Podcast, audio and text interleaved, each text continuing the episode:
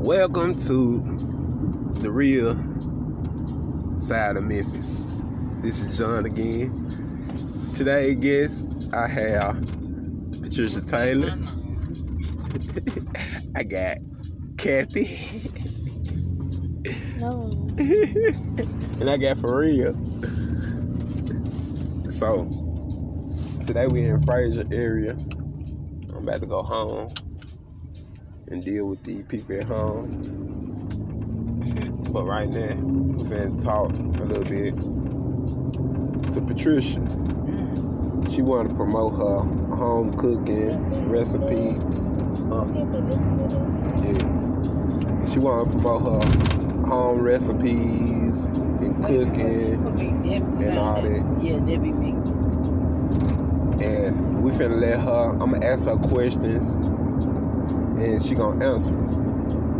So, first question, Miss Taylor, Yeah. what kind of cooking do you like to do? Soul food. I like to do soul food cooking because I pour all my love into my cooking. If it's bitter, if it's sour, and you don't eat it all, then that ain't no good cooking. Okay. So, uh, Miss Taylor, question number two is What is your favorite dish you like to cook? Well, I have several favorites, but most people like my, my lasagna and my spaghetti.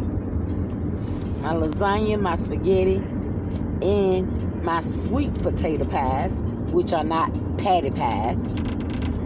Okay. Miss Taylor, we finna get into some real question there. Okay. So, what make your lasagna better than everybody else's lasagna? And why would people want to cook your lasagna or want to taste your lasagna than everybody else? Like I said, I pour a lot of love into my cooking, but the thing about lasagna is, is the cheese and the sauce and the meat. The cheese, the sauce, and the meat. But then again, a lot of people don't like meat, so I can use vegetables such as eggplant and several others. But I can't tell you all. Miss Taylor, you kind of like jumped all around my question though. I asked you what makes your lasagna special to other people's lasagna. You said the love, but plenty of people would say that love made their lasagna special. But I said it's the cheese. It's the cheese. It's the seven. I use seven different kinds of cheese, or you got eight different kinds of cheese. Okay. So,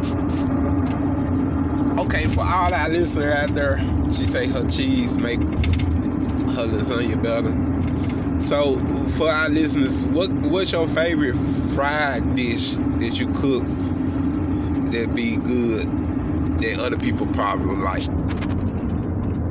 That would be my uh fried chicken. It's golden brown and seasoned to the bone. Okay. Speaking of your fried chicken, what sets your fried chicken apart from all the other fried chicken? Like you got spicy chicken, you got sweet chicken. What make your chicken better than everybody else's chicken? I just got the original fried chicken. It ain't KFC. I got the original fried chicken from back from my my grandma, my mother-in-law, and my mom fried chicken. Golden fried chicken. Okay.